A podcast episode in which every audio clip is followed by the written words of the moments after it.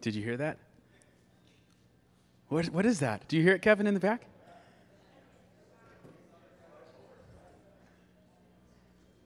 What is it? It's a phone? Oh, from here it kind of sounds like a, a music box or something like that.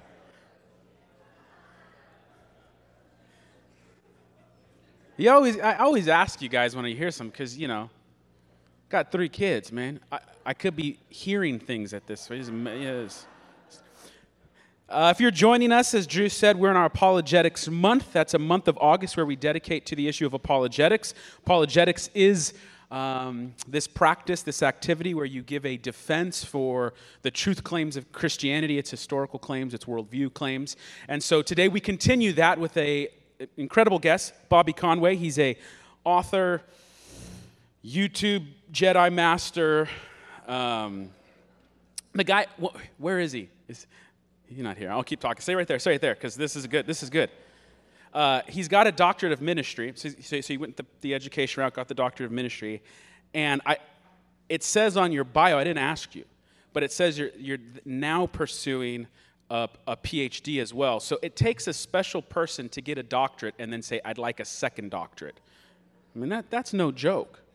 That's no joke. I'm just going to add that to my bio just to sound cool. I'm going to say, I have a couple, but I'm to make it look special. One's to be like in biology, neuroscience, and then there's a doctorate of ministry on this side. So I just love learning. I love learning. I just never want to stop. So uh, he hosts this uh, popular YouTube channel called The One Minute Apologist. And so what we did today is we gave him 42 minutes and we said, You have a minute for the hardest 42 objections to Christianity that there are, and it's got to be one minute apiece. Actually, we're kidding, we're going to do five. And uh, before I keep rambling, Bobby Conway, welcome him.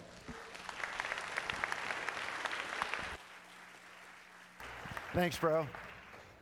Is the mic on? We good? We live? You can hear me?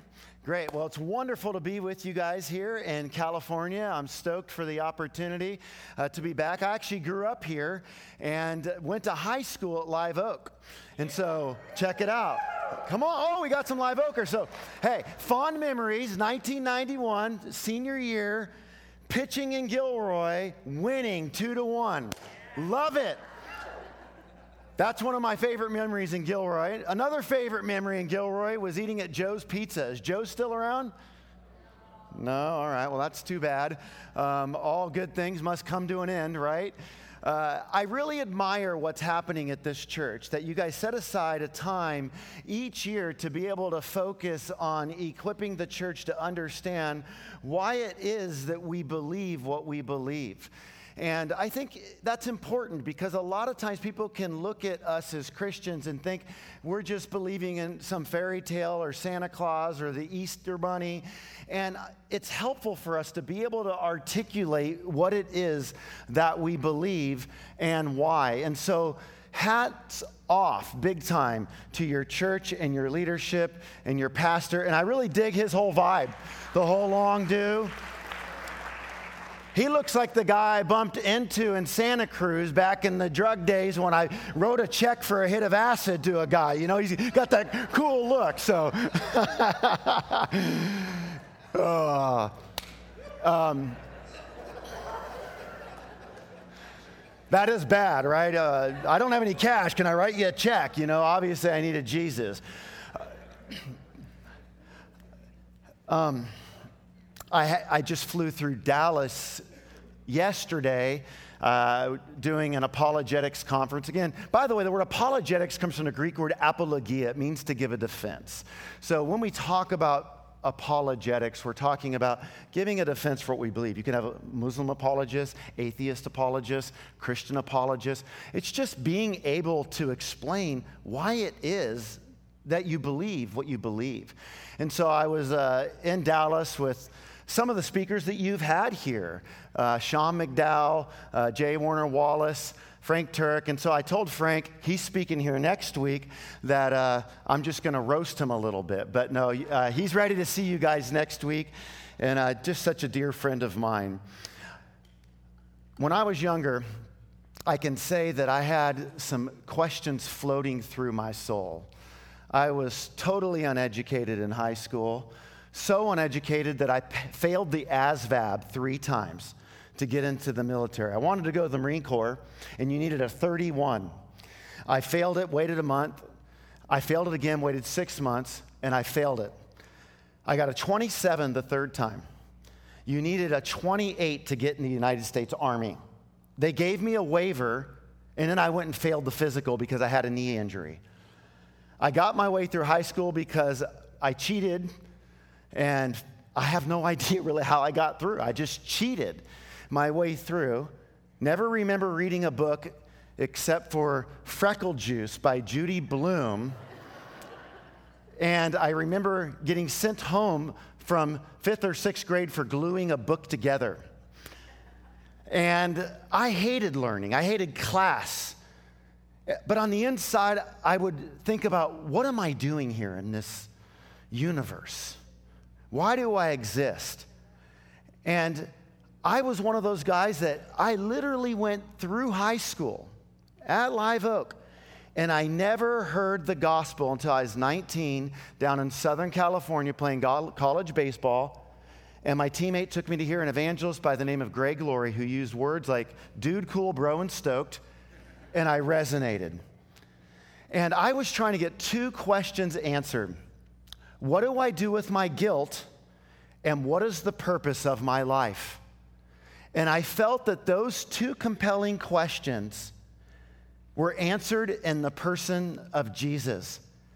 And getting those two questions answered made all the difference in my life.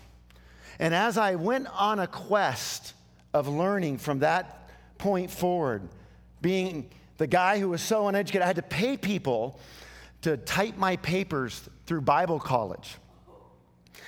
I taught myself to type between Bible college and seminary, and then I went and did a four year master's degree with Greek and Hebrew. And I didn't even know English grammar when I was learning it. And then went on and kept studying and kept growing. And I got a heart to learn because I wanted to know about this God who answered those two questions forgiving me of my guilt, giving me meaning and purpose in life. Well, what I want to do in this time is take on five questions. It says the top five most compelling questions. I can't promise you that I'm answering the top five most compelling, but I can tell you that I'm answering some serious, compelling questions for our consideration. If you're like me, you've got questions. You're wondering why you exist. Is there meaning in life? Why am I here? What do I do with my guilt? How can I know that Christianity is true? We live in this melting pot culture of eclectic beliefs, and in this mosaic of uh, belief and worldview that we live in, we start bumping up against other people who have different perspectives on life, and we go, How can I be sure that my beliefs are correct?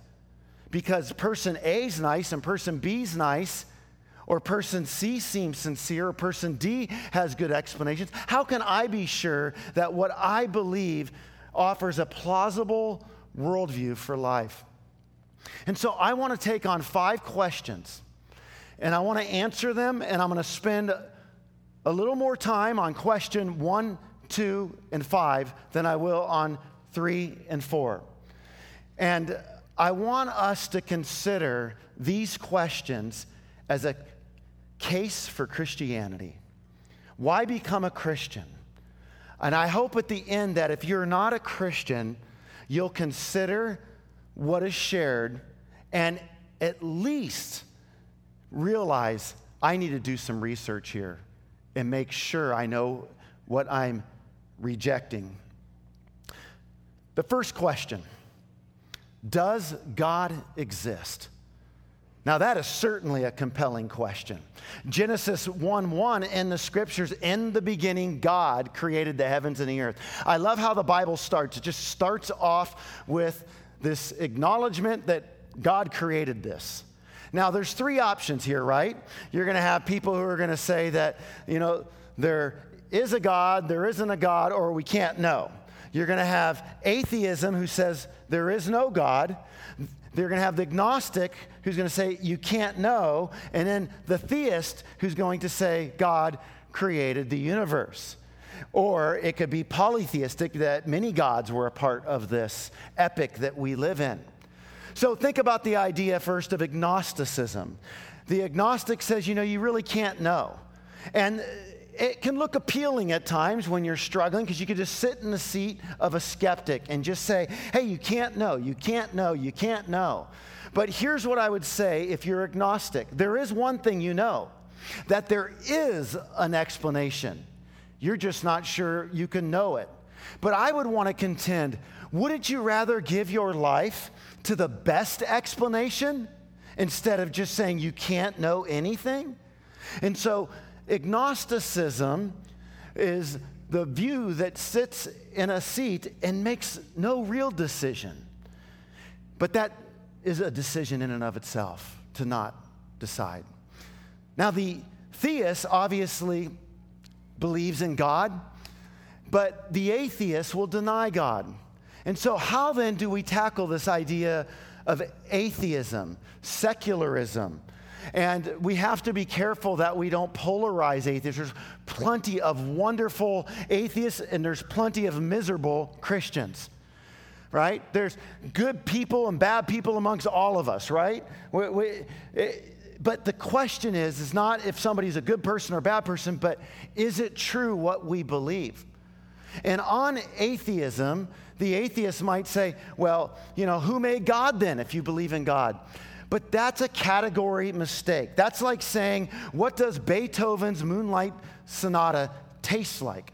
Well, I've never tasted Beethoven's Moonlight Sonata or Chopin's great classical music or Bach's symphonies. But I can say this that I've listened to it and I have fallen in deep love with classical music and where it takes me.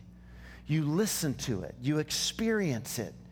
I will say that it's a category mistake because the question, who made God, the who assumes that there's somebody behind that. And it only pushes the question back one step further. God is a necessary being, He is self existent. Everything that begins to exist has a cause. God is the one who started this all. We are contingent beings. That is to say, that our existence is contingent or dependent upon God. He is the creator. And so, how then can we think about atheism? What might we say? Well, we would say that the universe has a few options. It is either here by chance, by necessity, or design. The universe is here by chance, necessity, or design. To say the universe is here by chance would be taking Darwinian naturalism and natural selection and uh, building out the theory that some 13.7 billion years ago, uh, this world came into existence, and over time, we evolved. But things don't pop into existence out of nothing. Out of nothing, no thing comes. So, what's easier to believe? That nothing took nothing and made something, or that something and someone took nothing and made everything. And as my good friend who will be speaking to you next week, and the author of the book said, I don't have enough faith to be an atheist. So, chance, we don't see things popping into existence. We don't worry that we're going to go home and something's going to pop into existence. Not only that, it's known as this idea of methodological naturalism. And that is a fancy way of saying that on atheism, there is a way of doing research, and it is through the method of naturalism. It's only looking as in this universe as if it's closed. And I think that's closed minded. I think that the theist is willing to look beyond the universe and to think about the fact that there's other indicators. So we would say that our universe is not here by chance. But then, is it here by necessity? Is that how it's here? Well, what do we mean by that? For a long time, uh, the theory known as the steady state theory of the universe was popular. That is to say, that the universe just eternally existed, that it had no beginning, that it was always here. Now, that theory doesn't hold anymore. And even amongst popular uh, cosmology and physics, uh, physicists know that the universe had a beginning. Einstein, with his general theory of relativity, improved on Newtonian physics. And with his theory, it showed that the universe had a beginning. Not only that, the universe with the Hubble telescope, Edwin Hubble showed that when you look through the telescope, what we can see is that the universe is expanding. What does that tell us if the universe is expanding? It tells us that if we could watch a videotape and watch history in reverse, we would see an expanding universe shrinking down to a singularity, to the point where it began in a big bang. And so this universe is expanding. So envision a balloon with buttons on it and blowing up the balloon. And those buttons represent the galaxies that are growing farther and farther apart. And with the second law of thermodynamics, that is the law of entropy. And that law tells us that the universe is running out of usable energy. So now, track with me for a moment. The universe that we live in, if it's expanding, it's running out of energy. And the energy that's in our universe, the more it expands, and the more the galaxies grow further and further apart, the less energy there is to be spread out, which lead physicists to talk about this heat death in the end in an eschatological crunch where it collapses. So, we would want to say, as we think about this, then, that the universe we live in, it's not here by chance we don't want to say things like it just popped into existence out of nothing. That seems gullible. Neither do we want to say that the universe that we live in is here by necessity. It just happens to exist because of the expansion of the universe. Uh, as I said, the theory of relativity, bringing it back to a singularity, uh, the second law of thermodynamics. So then, how is this universe here? I would want to say that the universe that we live in is here by design. Everything that is designed has a designer. Every Genesis has a generator. Every beginning has a beginner. Every effect has a cause. And God is the one who caused all of this. He is the one who began all of this. And so that is a beautiful picture for us to consider. In Psalm 119, or in Psalm 19, the psalmist declared, "The heavens declare the glory of God." Now, the psalmist was able to say that absent of the telescope. Think about that. We live in a universe. Here we are in the Milky Way galaxy, moving at rapid speed, at speed so fast it would make us dizzy. And I'm talking to you, giving a message and I look still and we are on a chunk of, of earth flying at rapid speeds. When you consider our earth that we live on, it seems rather big.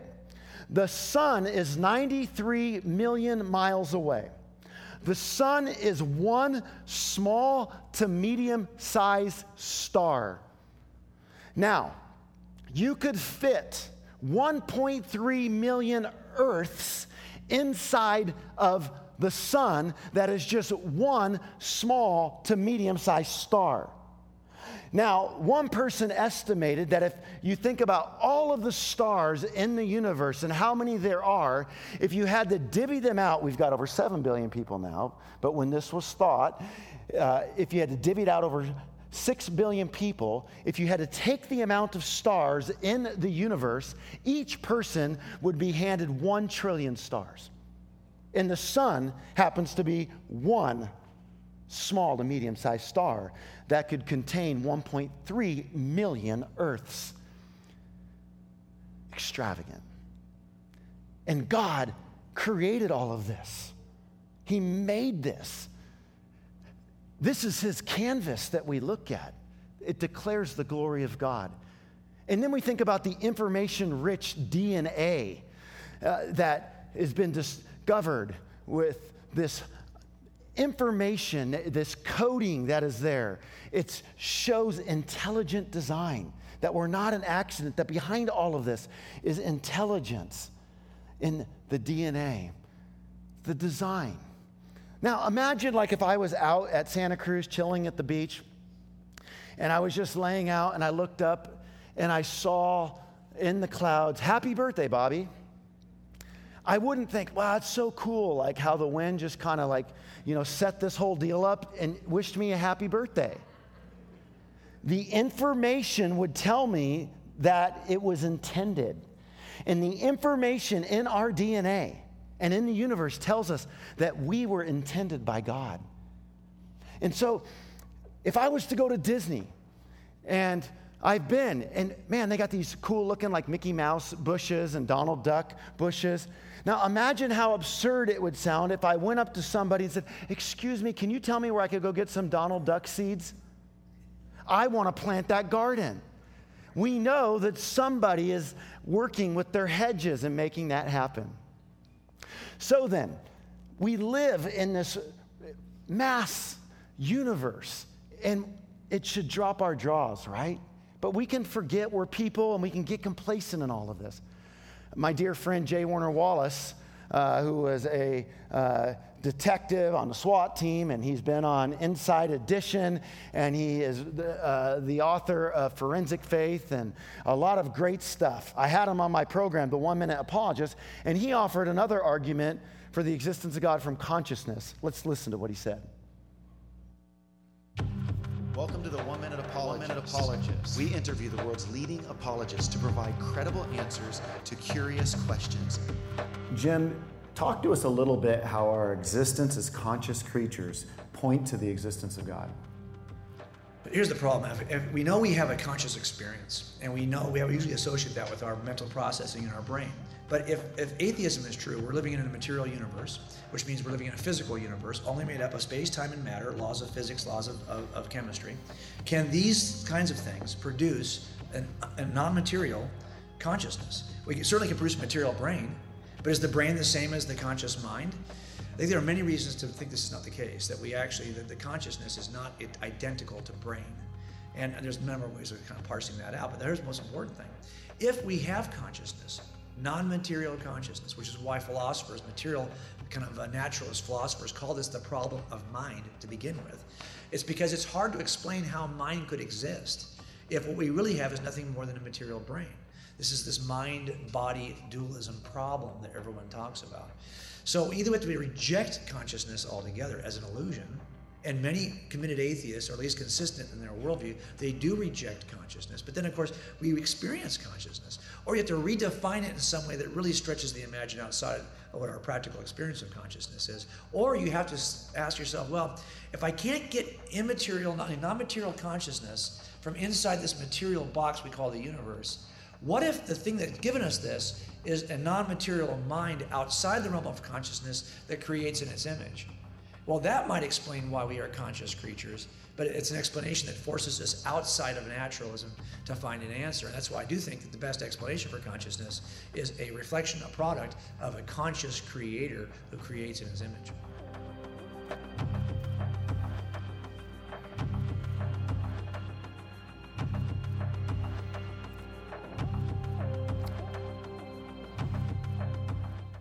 So we've produced almost a thousand of those videos uh, with uh, a whole amalgamation of topics. If you want to go and check out that on YouTube and gather more intel. Another argument for the existence of God, and we could give many, like the argument from desire, the ontological argument, uh, argument from fine tuning, but would be the moral argument for the existence of God. That is to say, that we have this sense that when we do something wrong, we've offended someone. That there is somebody who's watching, somebody who's aware of us. And it helps us to understand when we think about the moral law in that way that it's pointing to somebody out there, namely God. So we step back and we say that creation and the universe, God's telling us, it's, his fingerprints are out there, it's his artwork. And we need to look beyond the canvas to the one who created it. It would be like uh, looking at a Rembrandt painting, say the Three Crosses, or a Van Gogh Starry Night, or the Raising Lazarus by Van Gogh, or a Vladimir Kush surrealist piece of artwork, or listening to uh, Yo Yo Ma play his cello, and just being blown away by the cello or the piece of art instead of the one producing it. We stop too short if we just are in awe of that. There's something and someone that we are to give our respect and awe to. So the information and the design looks so compelling, it's led some people to come up with ways to try to refute it. So some say, you know what? We live in a multiverse, a world ensemble where there are many, many universes, and we just happen to be in the one that by chance looks like it was designed. Others have went to the point of saying aliens came and seeded this place to bring about human life. But both of those require explanation. Who created the multiverse then? That even compounds it if there's a multiverse. Who created that? And then who created the aliens to come and seed it? So, does God exist? I tried to share it's not by chance, it's not by necessity. We are here by design. Secondly, I would want to raise this question. And all of the questions will have to go a little bit quicker here. Why would God allow suffering and evil in a world that we live in if He's good? And some people will say a statement that goes something like this If God is good, He would get rid of suffering and evil. And if God is all powerful, He could get rid of all suffering and evil. But suffering and evil exists, therefore, God is not good. Some have tried to circumvent that by saying, well, God is good, but He's not all powerful. He's limited, like the Rabbi Kushner who wrote that.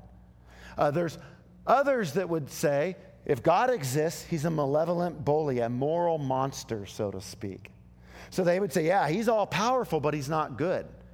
Now, we have to split the horns of this false dilemma by realizing that God is good and he will get rid of suffering and evil, and that God can get rid of suffering and evil, but it's on his timing. What accounts for this is the fact that we live in a fallen world. You have natural evils like tsunamis and earthquakes, but moral evils are things like we don't have to you know, swallow too hard to believe that Pol Pot's killing fields or Stalin's, you know, Gulag archipelago or Hitler's uh, Buchenwald or Auschwitz. It doesn't take us long to consider the horrendous evils throughout history to realize that that is there. But why would God allow that? Because we're free creatures. It's not God that is doing it, right? We're free creatures. And we're not moist robots, like Frank likes to say. I'll probably say it next week. We're not these most moist robots. On atheism, we're just, as Richard Dawkins says, dancing to the tune of our DNA. And if everything is determined, there's no accountability for wrong actions. Why send someone to jail if they're just dancing to the tune of their DNA when they do something wrong? But we would say that there is such a thing as real wrongdoing. And we do live in a world of suffering. The late Steve Jobs, when it, he was a kid, it is said that he went to church often, And on one Sunday, he asked the pastor of the church in a Sunday school class, Does God know everything? And the pastor said, Yes, Steve, God does know everything. And he says, Well, what about this? And he held up a 1968 Life magazine with a cover of starving children in Biafra. And he said, Yes, God knows about that. And that was it. No answer, no explanation, and Jobs would leave that day and never go back to church again. He'd become a Buddhist, and a Buddhist is essentially an atheist because in Buddhism, you basically have that the universe is God. It's pantheism. All is God. And if all is God, then there really is no God. So to say that everything is God is to say there is no God because we're not God. So it deserves an explanation when we think about this that there is suffering. And maybe some of you have been traumatized by the loss of a loved one or confusion by pain that you're going through, or a separation, or a, a, spouse that's betrayed you, or, or trying to raise your kids and, and they won't listen to you, and you feel the torment, and you wonder, God, where are you?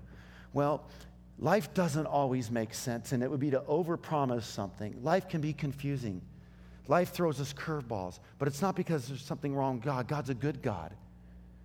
And He came to rescue us in the person of Jesus, dying on the cross for our sins.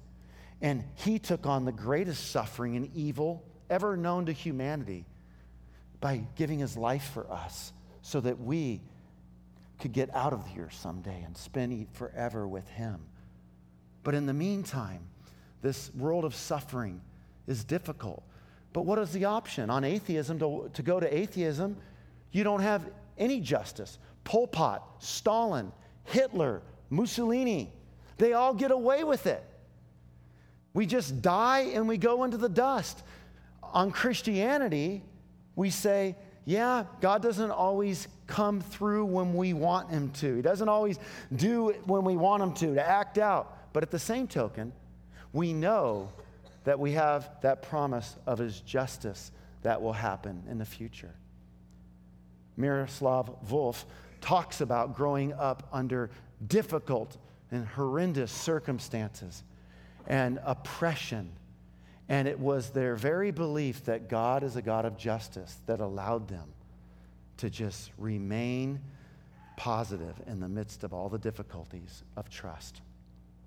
So, God is good. But yes, there is evil. But the good news is he's provided a way out through the person of Jesus. The third question is what is the summum bonum? Now, that might be confusing at first, but summum bonum is a Latin phrase that means greatest good. And philosophers have long pondered what is the greatest good that we can pursue in life in order to have a happy life? Philosophers have come up with different candidates for happiness to serve as the greatest good. And all of us have to figure out what is our ultimate in life. All of us are living for something, be it ourselves or something else. And that decision of what our ultimate is will determine our destiny. So some people they live for beauty and they don't know how to grow old. And they're their inner self dies because they can't stand aging. And their identity's wrapped up in how they look. And the aging process creates tremendous angst. And they fear that they're no longer going to be loved as they get older. And they miss the days of being and feeling forever young. And so they go through surgeries and they starve themselves and they do everything because they believe that the ultimate is to, is to feel beautiful and to look beautiful. But see, all of us are growing old, all of us are decaying. My hair is turning white for crying out loud. We're getting older, we're not getting younger. And so, staying young and beautiful, that can't be where our identity's placed. Others put their identity in becoming famous. They want to be famous and popular.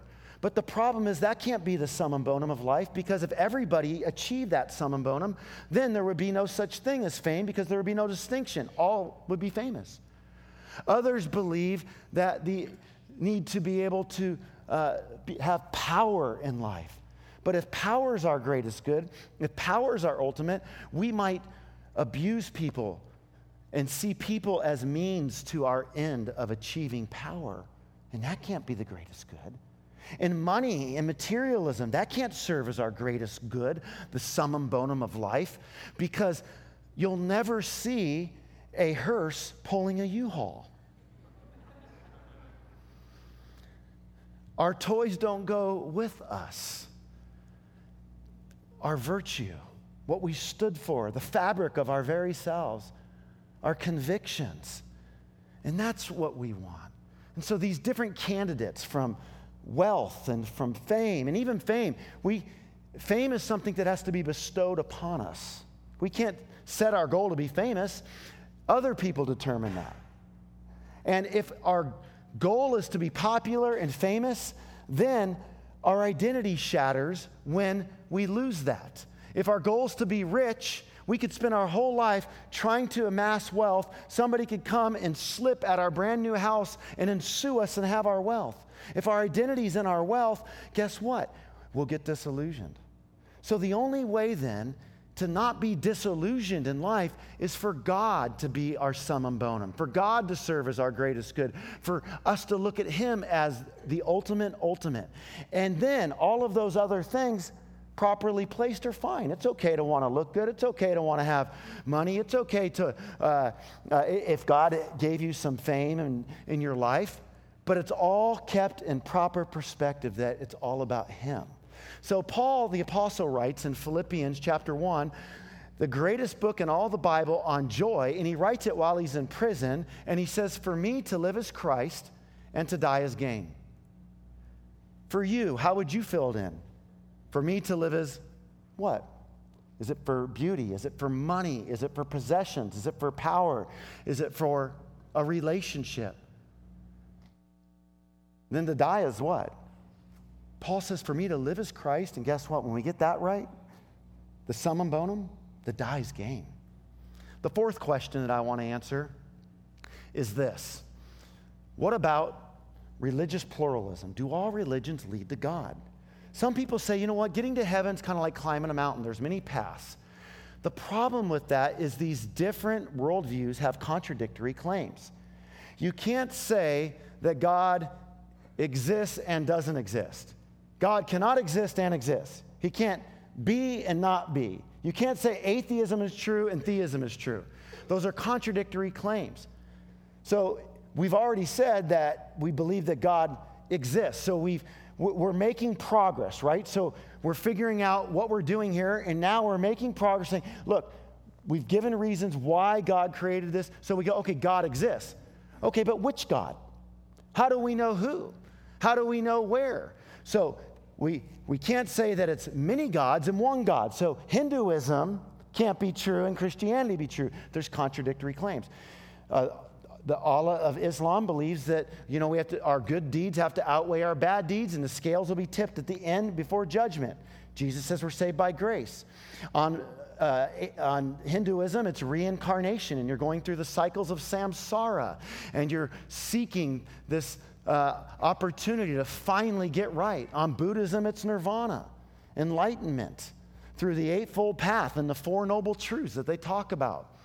And so, what religion? How can we know? Well, polytheism doesn't really shake out because there has to be one ultimate.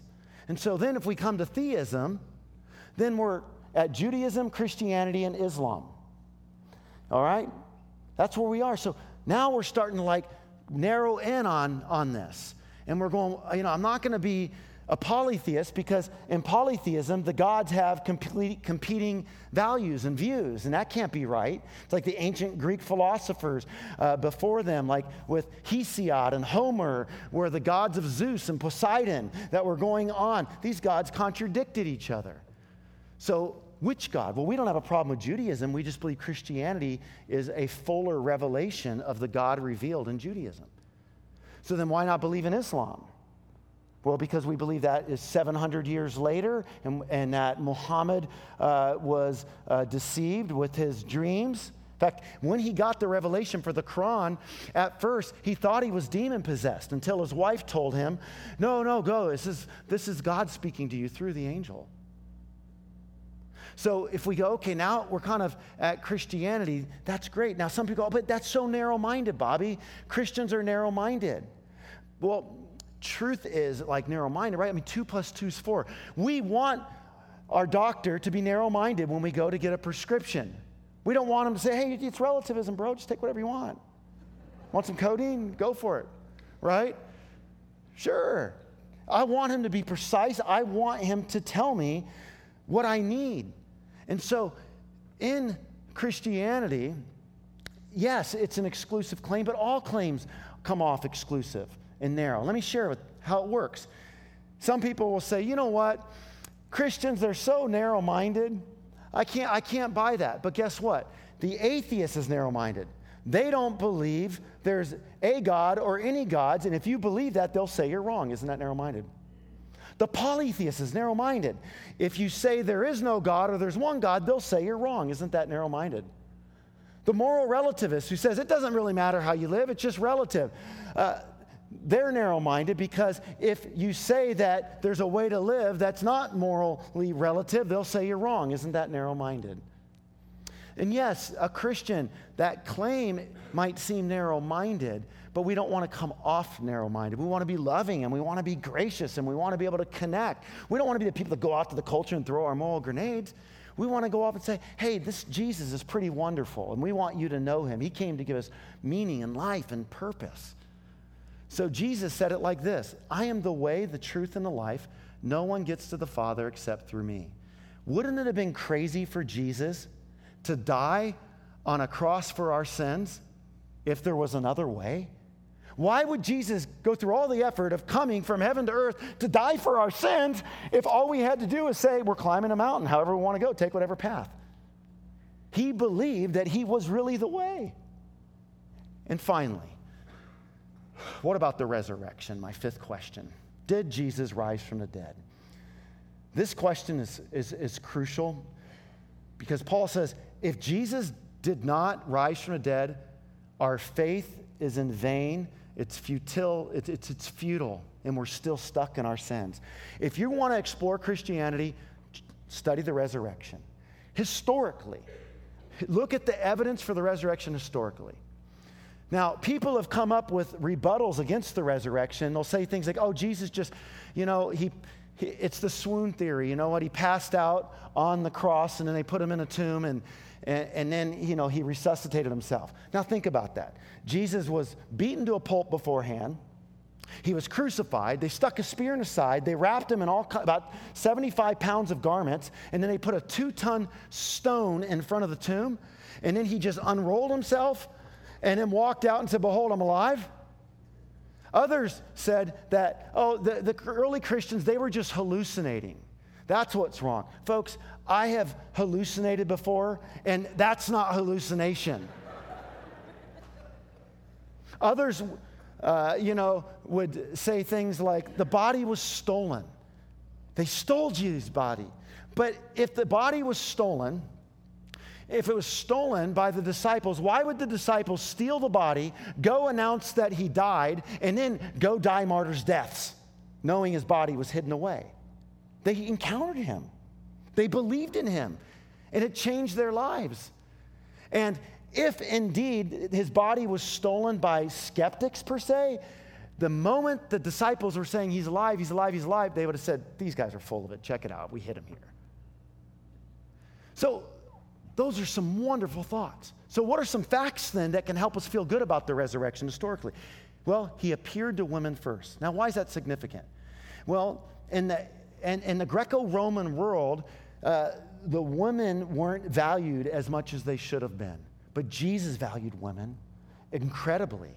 And it was said that it took two women's votes to equate to one uh, man's vote. Now, if you were making up Christianity, why would you have women as the first eyewitnesses of the resurrection when their testimony was not considered credible unless indeed he appeared to women? Secondly, we also have this idea that of the multiple appearances. He appeared on several different occasions to disciples and on one occasion to over 500 people. And when Paul was writing 1 Corinthians, he said, There's still eyewitnesses alive. In other words, you can go and ask people, Paul's saying, there's still people who were there in that moment when he appeared. So that's something for us to consider. But then, the life change. The disciples could hardly follow Jesus during his earthly ministry. But after they saw the resurrected Messiah, many would go die martyrs' deaths. The resurrection changed history. We can't even explain the church apart from it. We wouldn't be in this room right now if there was no resurrection. He is alive. He's alive indeed, right? You guys know that out here, right? Come on, do it with me, right? He's alive. Yeah, he's alive indeed, right? So the tomb became empty so our lives could become full. And that's what happened to me. I placed my faith in Jesus as a confused teenager, uneducated, full of guilt for many of the decisions I had made in my life, and alienation from my parents, from all the arguments and everything that we had, aimless about my future.